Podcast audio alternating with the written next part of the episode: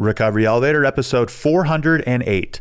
But it's, but yeah, it's awesome to go through and really just like go through these lessons and, and, and learn about why, you know, the, the, all the, all the reasons that maybe we're doing these things or why I am where I am or why I can't control it, you know?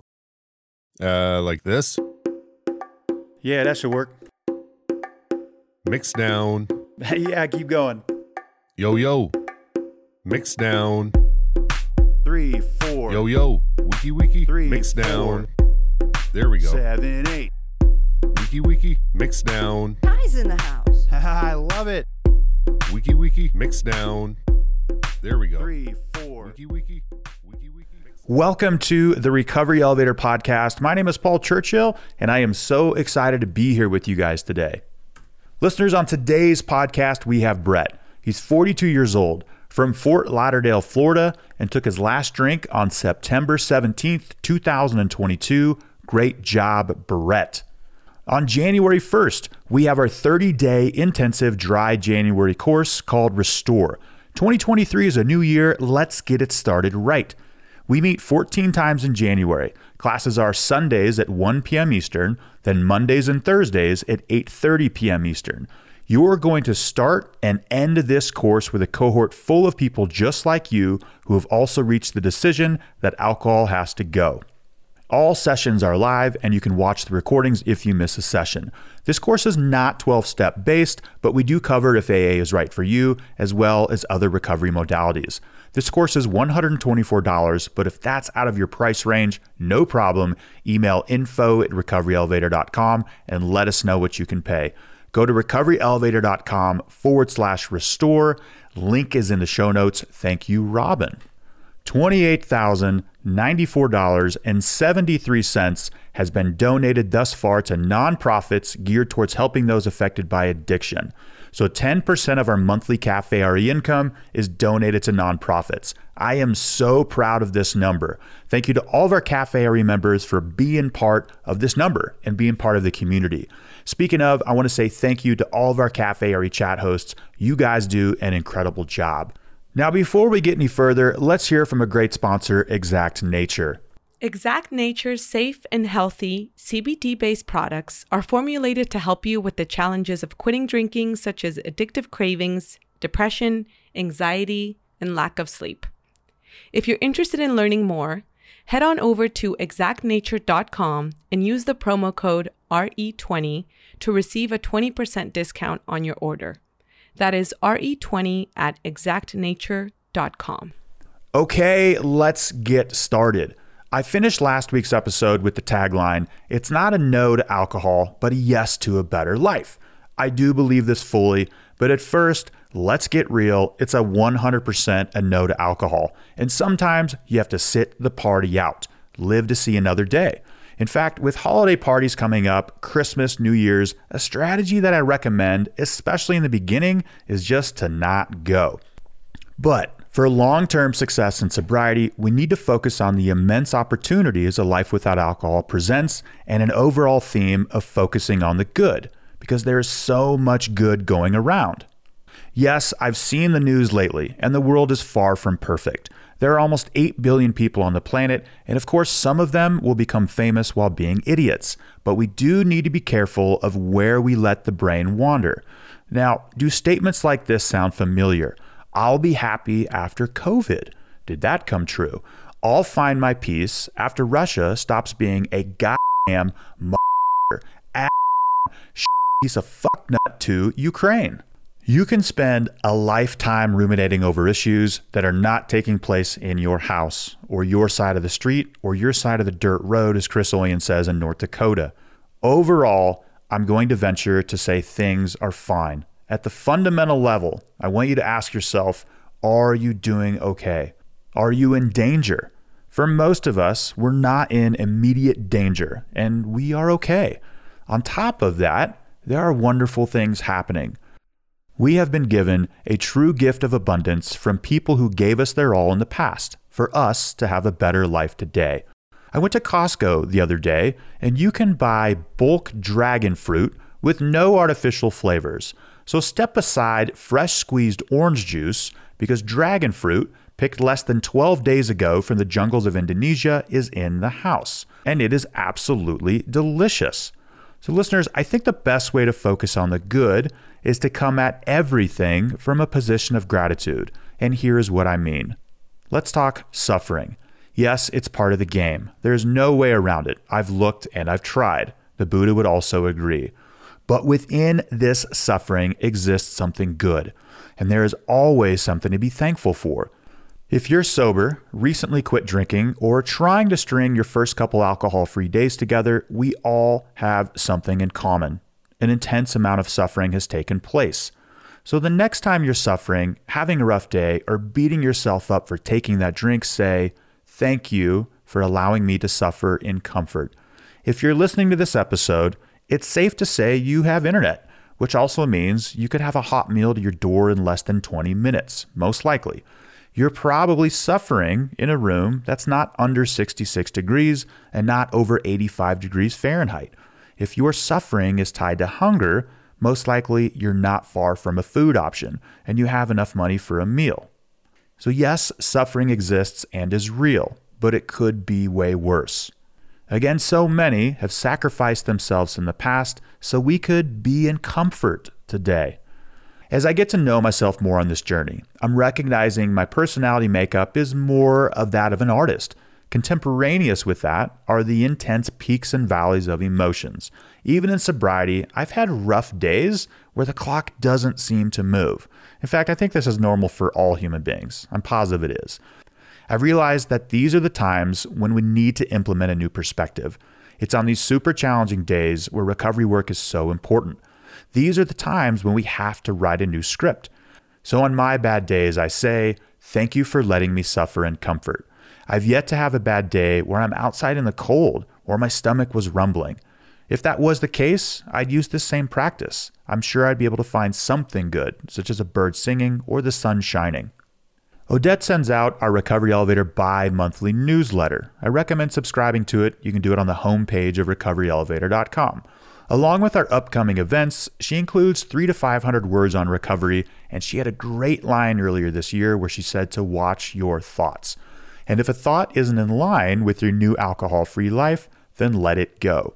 Author Jay Shetty, in his book, Think Like a Monk, classifies thoughts as a seed or a weed. If it's a weed, let it go. If it's a seed, water it and let it grow. Focusing on the good. The science around manifestation, mostly quantum science, is fascinating. Manifestation is basically the mental component of the golden rule, which is treat others the way you want to be treated. If you treat others with respect, you will find yourself living in a world where others treat you with respect. With your mind, it's the same thing. If you are working towards focusing on the good, and this is a practice that is done in your mind, then eventually your outer reality will match up. I think the pinnacle of this is gratitude, or being thankful for everything. I think the return of gratitude, in terms of the golden rule as what will come your way, is love and joy when this is practiced. Listeners, I'm a fan of AA. When I first quit drinking, I went to three to five meetings a week, sometimes twice in the day at the beginning. And now I go about two to three times per month. One thing I'm not too big on in AA is the character defects. Yes, let me be clear, it's a good idea to be aware of where we are lacking and where we could have done better in the day but I feel it's a better use of our time to focus on the good or what we excel at. If we get stuck in our weaknesses, it's going to be hard to let the positive personality traits thrive, and authenticity is at the top of that list. It's hard to be authentic when we get stuck ruminating over past behavior or focusing on our character defects. My advice yes, be aware of character defects and make an intention to correct it. And sometimes this is an actual amends, but let the past die hard and fast. Again, listeners, there is so much good surrounding you at all times. And this is the seed that I'm trying to plant with you guys today. But you need to ask yourself, what are you choosing to see? And now a word from our sponsor, BetterHelp, before we hear from Bret. When we begin this journey of healing and sobriety, questions come up constantly, and not knowing is a very hard place to be. For me, being in the unknown is a real challenge. I want to know the answers. I want to know what will happen. I want to know. Wouldn't it be nice to have a manual? I know it would. Therapists are trained to help you figure out the cause of challenging emotions and learn productive coping skills. They basically assist in creating your own personalized manual, your tool belt. BetterHelp has connected over 3 million people with licensed therapists. It's convenient and accessible anywhere, 100% online, plus, it's affordable. Just fill out a brief questionnaire to match with a therapist. If things aren't clicking, you can easily switch to a new therapist anytime. It couldn't be simpler. No waiting rooms, no traffic, no endless searching for the right therapist. Learn more and save 10% off your first month at betterhelp.com slash elevator. That's betterhelp, H-E-L-P dot com slash elevator. Thank you, Paul. In Recovery Elevator, please help me welcome Bret. Bret, how are you doing today? Hey, Kris. I'm doing pretty good. Doing pretty good. How are you? I'm doing well, man. It's cold. It's, it's cold up here, but that's my life for six months. You have, Right. you're in an opposite situation. Otherwise, I'm doing well. Bret, can you tell listeners how long you've been sober? Yeah, I'm right. Uh, right in between like my ninth and tenth week. It's been about I don't know. I think sixty. I think sixty six days was my calculator this morning. My my sober calculator. So Nice job, man. 66 days is amazing. How are you feeling? I'm feeling pretty good. Um, I like to use uh, the word cautiously optimistic. I'm feeling feeling good, but I'm worried about you know, uh, you know, worried about uh, any anything. I don't know. I'm I, I feel you, man. I think there's that. It- We have those, uh, dare I say, like pink cloud moments where where where things are good, and that's good. And I think uh, I think it's important to embrace those as they come and use that as fuel for you know there there might be a, some struggles down the road, and that's and that's okay. That's just life, right? Yeah. I like to think of those, these these like positive moments, even in an early sobriety, as, as fuel for for something that could show up down the road. So anyway, nice job, Bret. Good, job, dude. Before we get into it, can you tell us a little bit about yourself? Uh, where you're from, what you do for a living, age, married, and most importantly, what do you like to do for fun? Yeah. So, uh, so yeah, I'm 42 years old. I was born and raised in a small town about an hour south of Salt Lake City, um, town called Payson, Utah. Um, if you ever saw Footloose, we're famous for that. You know, we were. It was that was filmed in my hometown, my high school. Uh, the, you know, car wash scene, all that stuff was. You know, the church was all from Payson, Utah. But uh, but uh, I grew up in, uh, there and um, I moved to uh, Fort Lauderdale, Florida, where I am now for the last 20 years. I am married to my husband Scott. Uh, we've been married for seven years once it became once it became legal here, um, but we've been together for 17, and we have uh, two golden doodle baby boys. Uh, they're three years old, Abraham and Ernest, and a 17 year old cat, uh, Tasha, or 13, excuse me. Anyway, that's that's the family and travel. I like to cook. I like to uh, garden, and I'm a property appraiser for work. Right on. I love I love your dog's names. There's something about I don't know. I like I like dogs that have kind of like human sounding names. Yeah, yeah. I don't anyway. All right, Bret. Let's get into it, man. We're here to talk about crusty dusty alcohol and and how it got us to to today. So let's let's start at the beginning. Let's talk about your early relationship with exposure to alcohol and and kind of walk ourselves forward uh, up until up until the moment we're in now. Okay. So uh, uh, I think um, when, I, I was growing up, um, growing up uh, in small town in uh, Utah, I was I was raised Mormon, like most of Utah is. And I, uh, my parents got divorced when I was one, uh, so it was I was raised by a single mom with uh, two older sisters. Um, we're all three years apart. I was uh, the youngest, and so you know, growing up, uh, there was never any alcohol in the house because it was just against the church. Um, so there wa- it wasn't even there. And with my, my friends and everything through high school, I was a good kid. Never had even a never thought about drinking really. It was never even just it was never around, you know. So my sisters did a little bit of uh, dabbling when they were rebelling when they're teenagers, but I remember my mom packing me up multiple times, you know, and having to track them down because back and go into the party and drag them out of the house, you know, and then go home.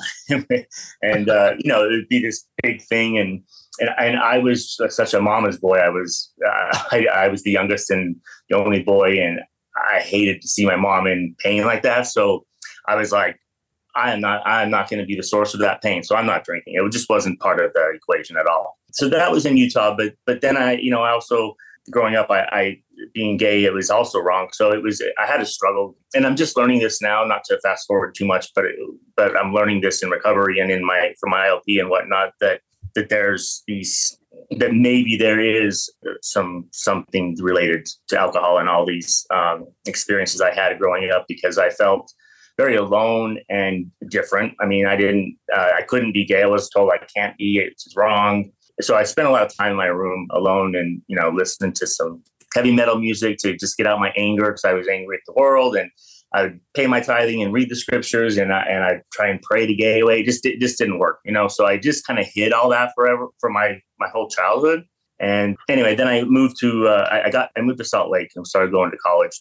At that point, I started uh, meeting new people, and uh, you know there was like maybe four or five bars in Salt Lake that that weren't even gay all the time, but maybe had a had a gay had one night a week they were gay, and then a couple others that were all the time. But that's where I uh, started going out and meeting people, and I it just was like this wow, like there's there's people like me, you know, because this is. Uh, I mean, this was like in AOL days, you know, this was like in the 99s when I graduated. So it was like, there was barely even a cell phone, you know, there was no, there was nothing. So to connect with someone like myself was, that was how we did it. You know, it wasn't even, wasn't even, um, you know, like nowadays, you know, it's not a big deal. Everyone knows a gay person or a lesbian or a trans person or you know they know someone or someone in their family or it's not just not even a, a deal. It's not even a thing anymore. And it but it was back then. So for me to connect with people it, it meant going to a bar. And uh, so that involved alcohol of course. And but i felt so welcomed and uh, i felt like god i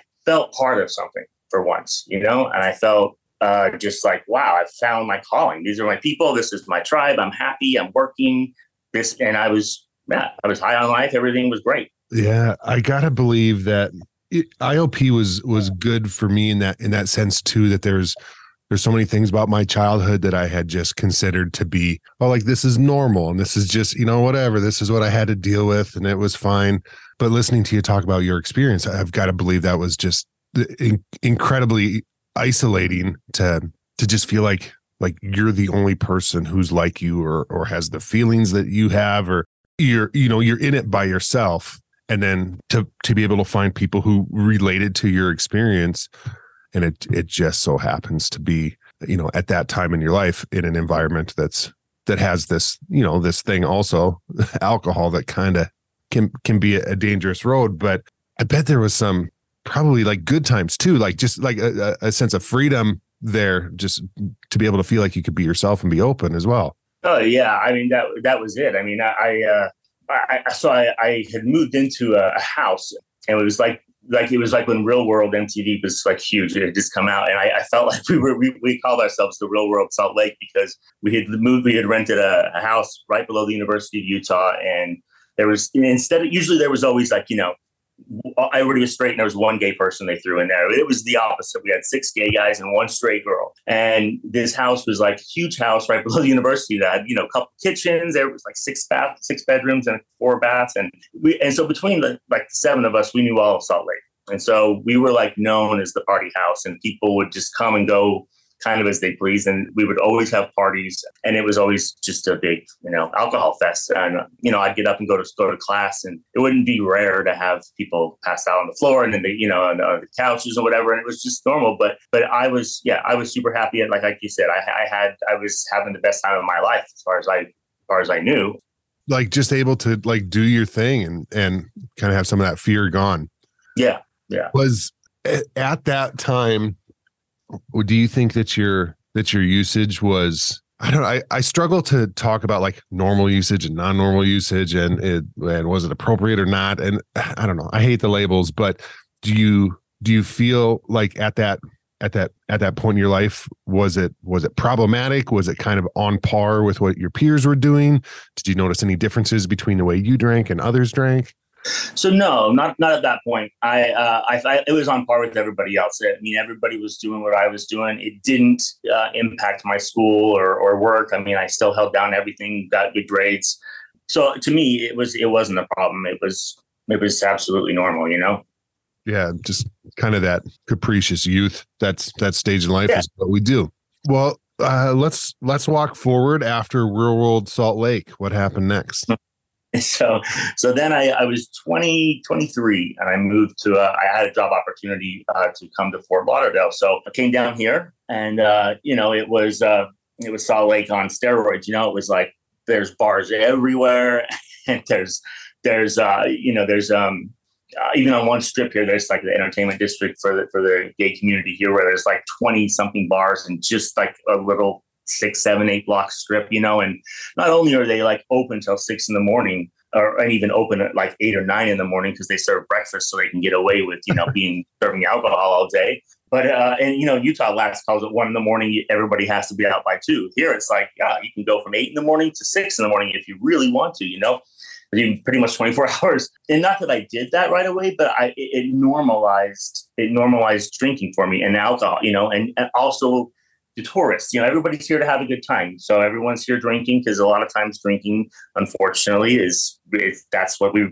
we relate to a good time is yeah, partying, you know, and Fort Lauderdale is known for that. They the nickname is Fort Liquordale, you know, so they everyone just and it's cheap. It's cheap. Every the the you know, buy one get. It's just it's a, a recipe for disaster for someone with a with a problem. But but when I first moved here, it, it wasn't a problem. It was the same. It, it was uh, what I did, and I was able to hold down. Even I got I was working three jobs at a time uh, at one point, and you know, and, I was started meeting new people here, and I was just like, wow, I had all my friends in Salt Lake. I had now friends here, and I had people coming in and out that you know didn't live here, and I was like, I have friends everywhere. I had invitations to go anywhere, you know, and stay. So it was it was awesome, and I was surrounding myself with there was people that were you know there's doctors and lawyers and business owners, and you know all these people are super successful, and I'm in my early twenties and thinking like. Is like this is it. This is how you do it. You know, you go out, you drink, you meet people, you, you be successful. This is it. so Yeah, like what could go wrong? You're working multiple jobs, doing your thing, other successful people in and around you, and then and I love what you said about about like the hours of operation for these places. It it normalizes it, and even if there's we've got a we've got this strange way that we can get over that sticker shock of things relatively quickly, and it's uh, how how could this be a problem? Because this is what everybody's doing, or that you know that's that's our view. It's it, it, it things do become normalized and our our standards or what we perceive as acceptable can most definitely fluctuate Yeah, yeah, and and I think also moving away from home, I didn't have the family. I didn't have the interaction of anyone other than my friends uh, or my or my whoever I was dating at the time. And I mean, you know, so uh, it didn't. I didn't have the consequences of anyone knowing anything. You know, it was everything was out in the open, and all I had to do was make a call back home, and no one. You can't tell I'm drunk over the phone. I mean, you can sometimes, but uh, it was easy and normal.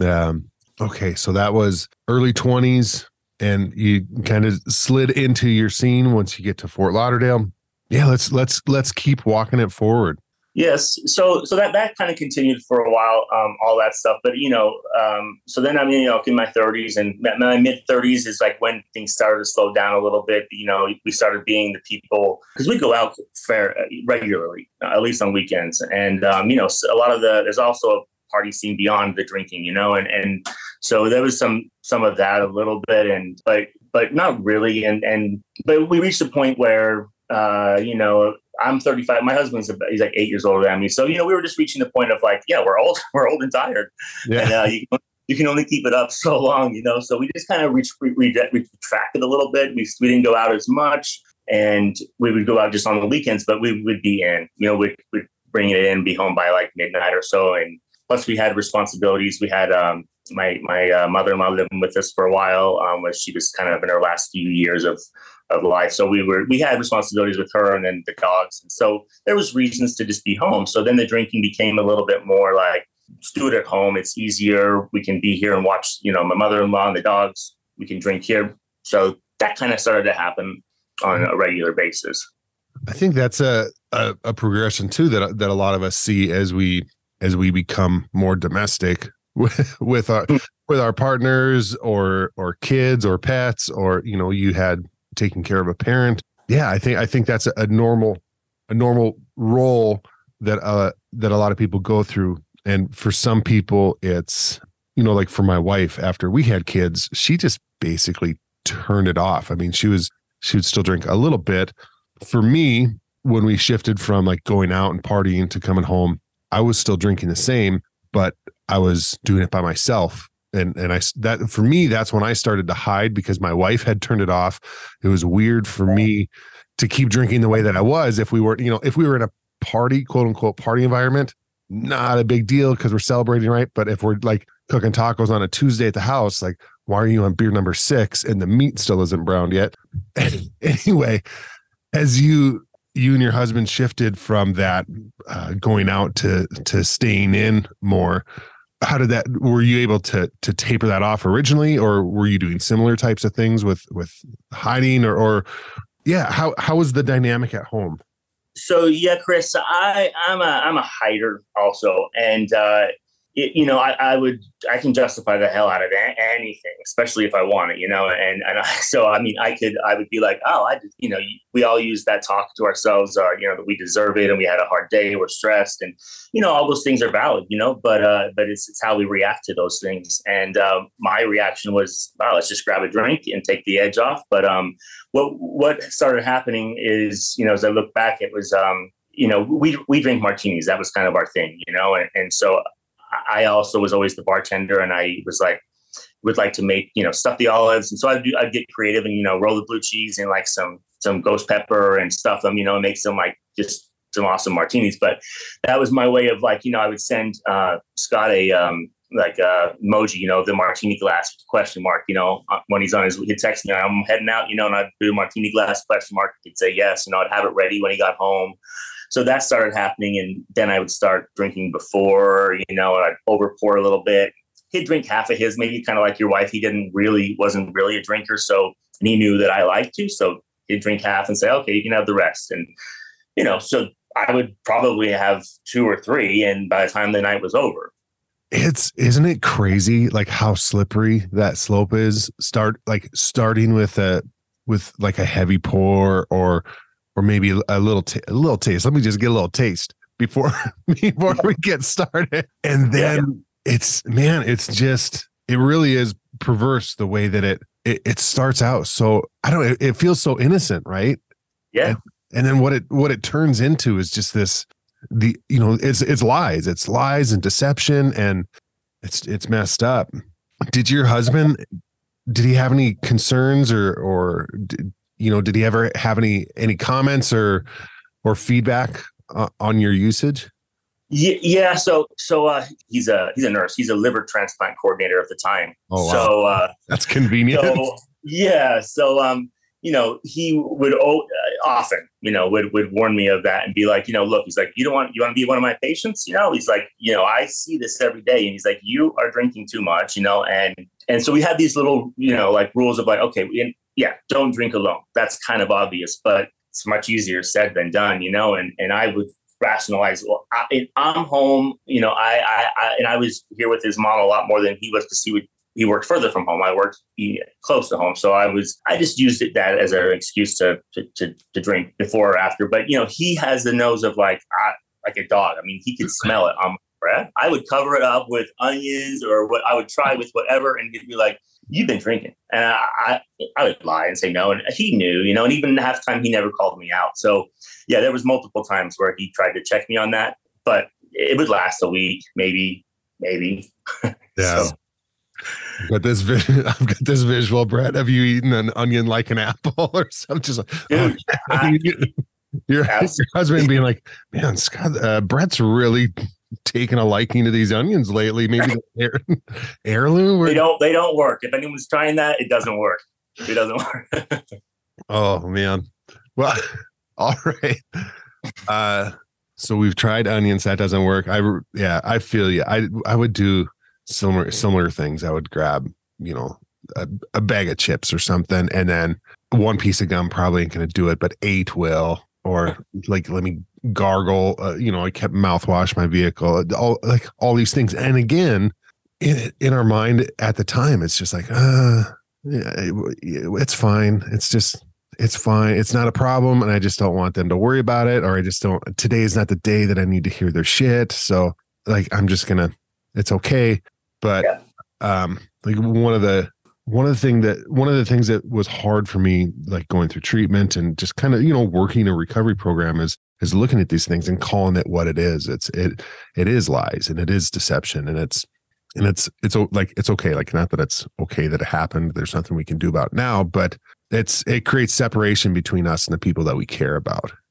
Yeah so what what really so i mean just to kind of uh, get us to where, where i really am today I, you know and i'm new enough in this that I, you know coming in i was like I, I i'm still trying to discover what really led to to where i'm at you know and because i've always uh, felt that i'm stronger than you know i can do this you know and and my uh, I have i had addictions problems in the family but we didn't talk about it really but i know that you know i, I, I had I, it runs in my family and my, I was around a, a lot of addiction so i definitely didn't want to be that again going back to my being a mama's boy and the whole thing I, I didn't want to be a source of any problem but i didn't think i, I was going to be and what happened is um, you know covid hit and I, and I don't want to blame the mormon church and i don't want to blame being gay and i don't want to blame covid because I, no one forced me to, to drink you know i picked up the bottle myself and i used that to cope but uh, and i'm like i said with my ilp and with even the cafe re I, i'm I'm learning about stuff that I've hid for so long and that I haven't discussed. And you know, I've had therapy throughout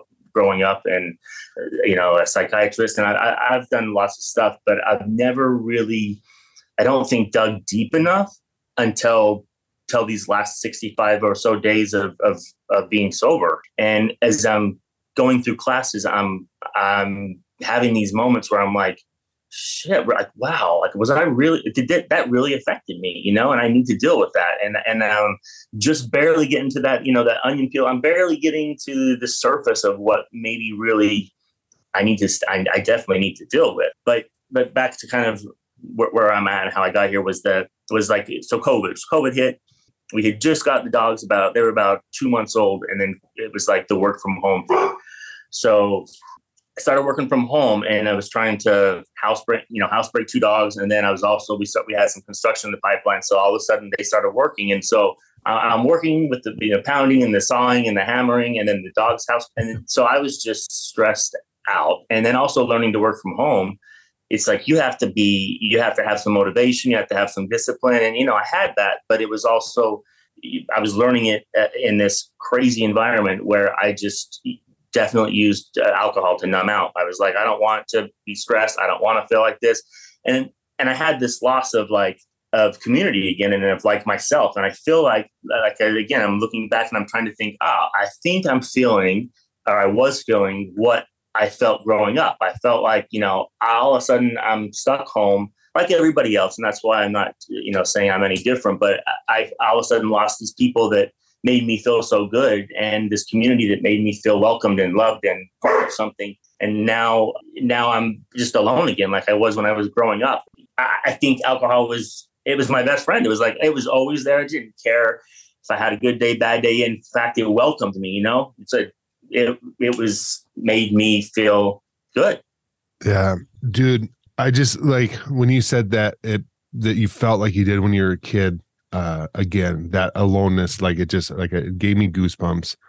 Cause yeah, uh, you know, uh, at the beginning of what you were just saying, I like I'm working from home, and like that in and of itself is like okay, that's a shift. But it it seems like a long time ago. But man, early COVID was it was b- bananas. It was completely nuts, and we were like we were terrified just as as a population like even up here in like little north dakota where we're just like ah it's probably just the cold. Like people were still scared people were still scared. I felt that. So I, I anyway i just i say all that just to to to help paint that picture of yeah what that isolation must have been. And i'm i'm reading this book now tribe by uh hopefully i don't butcher his name Sebastian Junger. And he he's talking a lot about a lot of what he talks about is like military people coming home from conflict. And like seeking that community but it, it, re- i think it i think it transcends just just that. I think people people in general are are looking for we want to belong. And when something like a pandemic comes along and just jerks that away from you it's that's hard.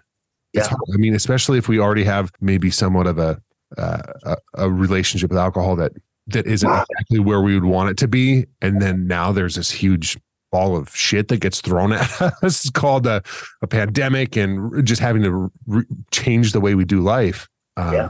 Yeah. And then, man, Bret, thanks for the, that relation back to how you felt as a child. And that's, that had to be tough. Again, I, I honestly, I you just realized that. And it was in my ILP. I was speaking to, to someone. I, was, we were, you know, having a discussion, and, and I was just talking, like, just going on about my story. And I'm like, it just clicked in my head, and I'm like, holy shit! I'm like, wow! I'm like, and I came home. I told my husband, I'm like, you know, I, I think there's some stuff here that I need to unpack, you know. And I, anyway, yeah, it's just something that I literally about maybe two weeks ago discovered and thought of and came up, and I'm anxious, um, you know, a little bit. It's I feel like there's a this door now that's open that I'm like excited to like explore because I need to fix or I need to, but I'm like, what am I gonna discover? You know, what else? Yeah. And how am I gonna deal with it? It's a little bit of a lion witch in the wardrobe situation. Absolutely. Yeah. That's sobriety is just like Narnia. You never know. you never know. For for what it's worth, Bret, I think it's I think it's really cool, and I'm glad that you're I'm glad that you're finding some some revelation here. And and I remember that. Uh, I remember that too. And and and, and these things still happen. You know, I've got a little bit of time under my belt, and I and I still have these epiphanies from time to time. But it's I think it's really cool those those early days when we're when we have something like an IOP. For for me, it was IOP. It sounds like it's IOP for you too. I don't I don't want to say that that's the only way that people can experience these types of things because there's there's multiple different ways. So, but it's these kind of constant revelations. It, it's it's neat and it's I think it's I don't know is is fun the right word it's it seems like it shouldn't be but i don't know it, it is kind of fun to like to be able to connect some of these dots and associate behaviors with things that might have happened or to discover where some of these coping mechanisms may have come from right yeah absolutely i, I uh, you know i went into ilp um, at my at, at my husband's and my well so i mean i didn't really get to the whole thing but how i how how discovery happened as far as me getting into recovery.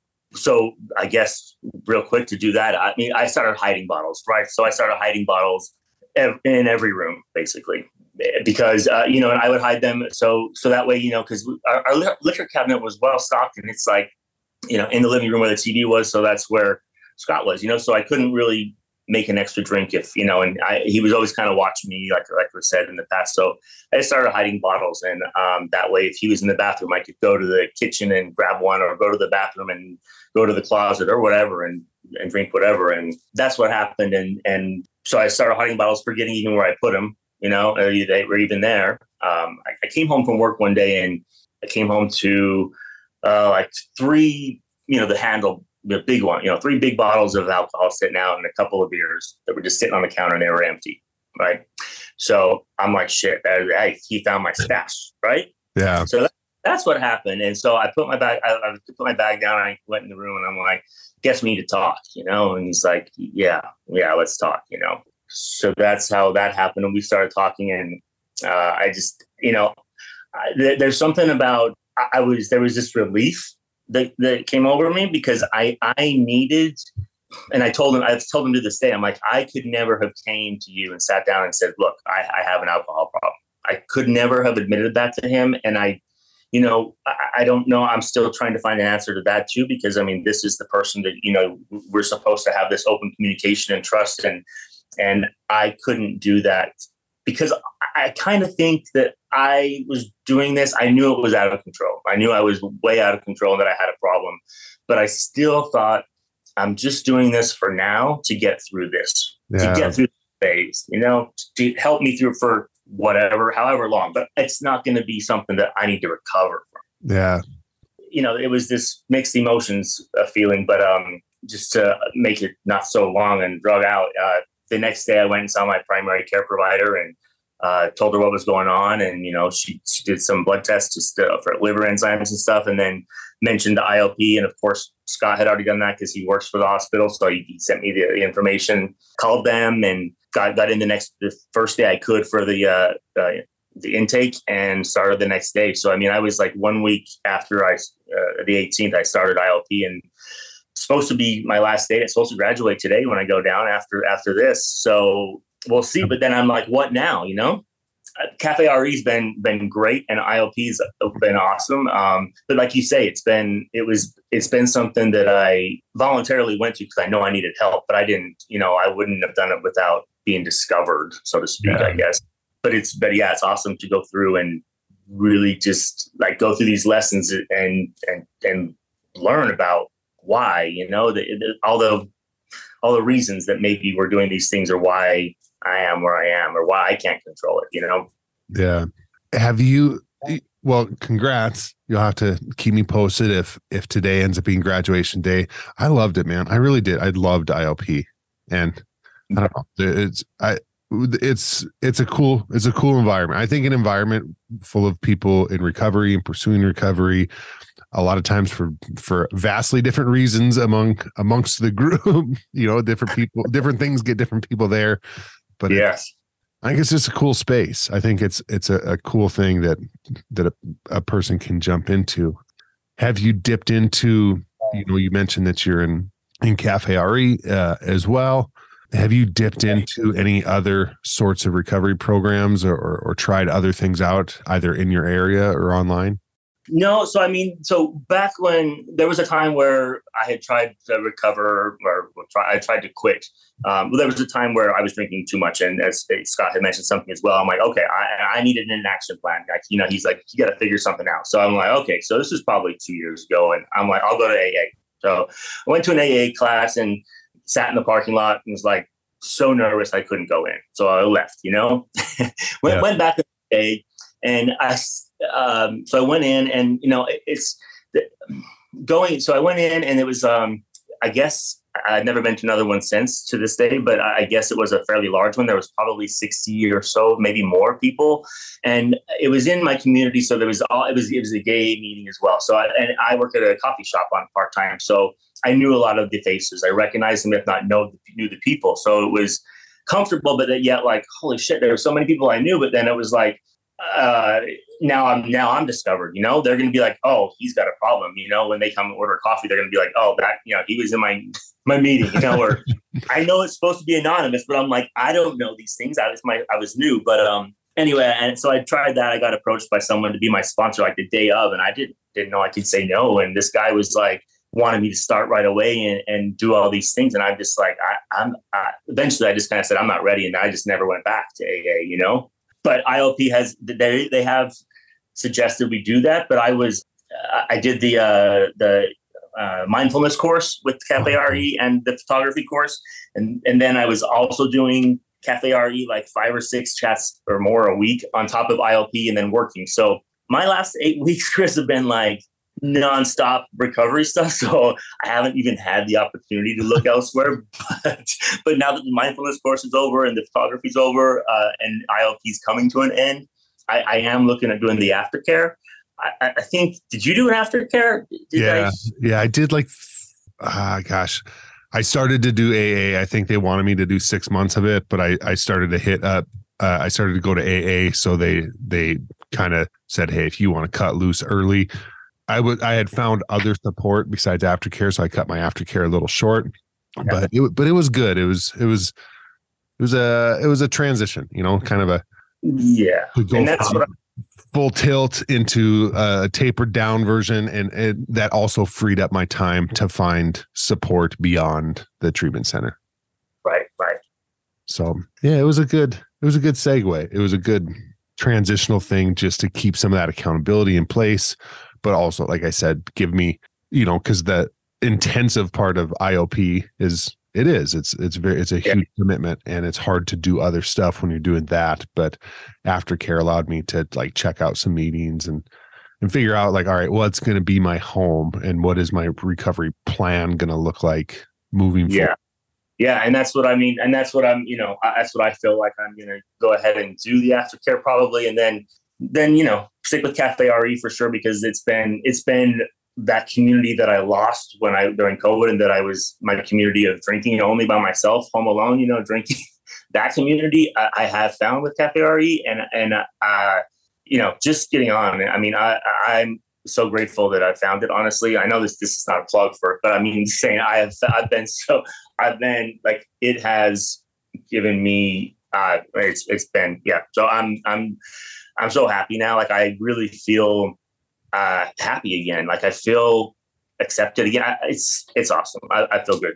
I love it, man. I love it, and that's I think that's just a testament to to what recovery can do. It can it can give us some freedom. It can it can man, uh, oh i'm gonna bum myself out using a bunch of stupid cliches but like it can it can break those chains of addiction and those shackles are removed um yeah. i'm not gonna preach or sing so with Bret, I, I disagree man this time has flown by and we are at the rapid fire round okay. Are you ready in 30 to 60 seconds? Can you answer these questions? I'll do it. All right. Uh, what was your biggest fear as you were thinking about quitting drinking? Mm, uh, my biggest fear was I really can't have another drink. Like, am I? I can't. I, I, I, I questioned that. I guess failure. Yeah, and that I think that that finality, that yeah. forever, like it's tough. That that is a tough question to ask. What is a positive that you didn't expect in your life without alcohol? The positive is just waking up and looking at my phone and not having to worry about going back into my messages and seeing who I text and what time and what it said. Yeah. Because you can't you can't say you butt dial someone at two or three in the morning because you, you shouldn't have your pocket your phone in your pocket in the morning on a Tuesday night, you know? So yeah, that's yeah. Yep, that pesky anxiety. what is your go-to alcohol-free drink? Uh, Spark LaCroix. Yeah, buddy. I was gonna say I don't want listen. I don't want to try to influence anyone, but there is a right answer, and that is it. Uh, what is your favorite resource in recovery? It could be a, a book, an app, uh, a program. Uh, I've loved ILP, but uh, ILP and Cafe RE, I'm, they're they're both awesome. Nice. Uh, in regards to sobriety, what's the best advice that you've received so far?